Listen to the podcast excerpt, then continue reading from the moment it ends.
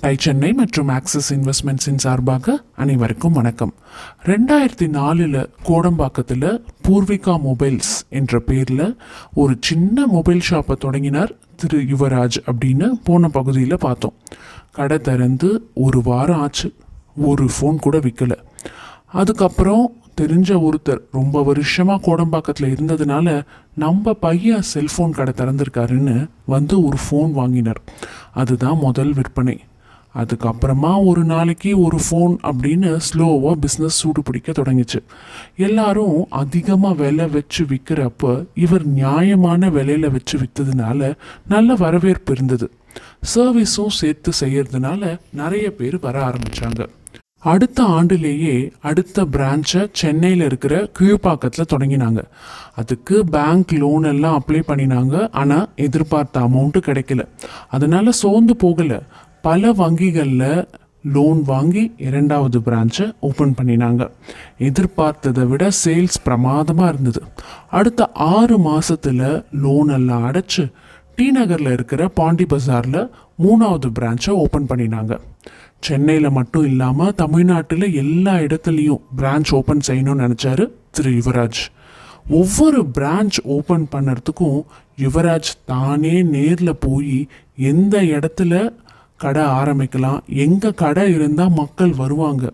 பஸ்ஸில் வந்து வாங்குறவங்களுக்கும் ஃபீஸிபிளாக இருக்கணும் அப்படின்னு பார்த்து தானே பஸ்ஸில் போய் பார்ப்பாராம் அப்போ பொதுவாக மக்களோட கருத்துக்களையும் பற்றி தெரிஞ்சுக்கிட்டு என்ன ஃபோன் நல்லா இருக்குது எதை விரும்புகிறாங்க மக்கள் அப்படின்னு தெரிஞ்சுக்க முடியும் இல்லையா?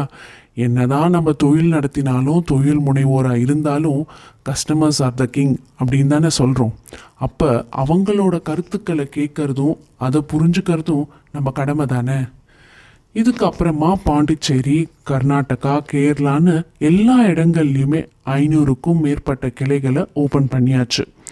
ஆஃப்லைன் ஸ்டோர்ஸ் மட்டும் இல்லாமல் ரெண்டாயிரத்தி பதினாலில் ஆன்லைன் பிளாட்ஃபார்ம்லேயும் விற்க தொடங்கினாங்க.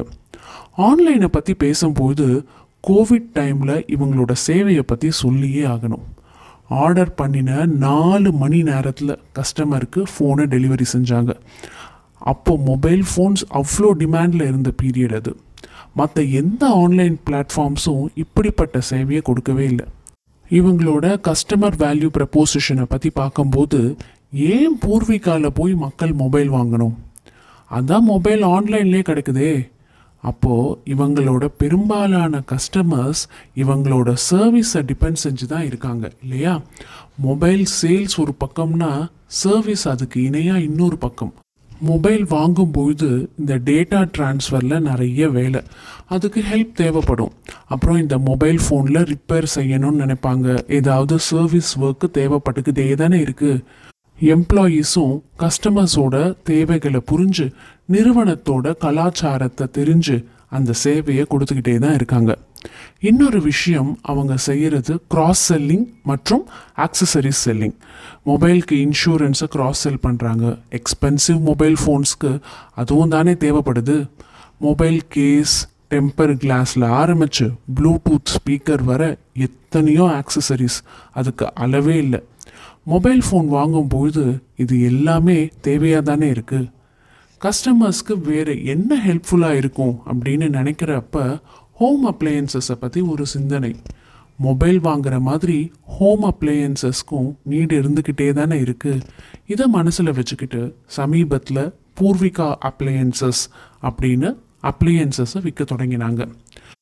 மூவாயிரத்துக்கும் மேற்பட்ட எம்ப்ளாயீஸ் அவங்க நிறுவனத்தை தன் குடும்பமாக தான் பார்க்குறாங்க அதுக்கு காரணம் அந்த நிறுவனத்தோட கலாச்சாரம்னு தானே சொல்லணும். பூர்விகா மொபைல்ஸ் பிரைவேட் லிமிடெட் மேன்மேலும் வேரூன்றி வளர நம் வாழ்த்துக்கள்.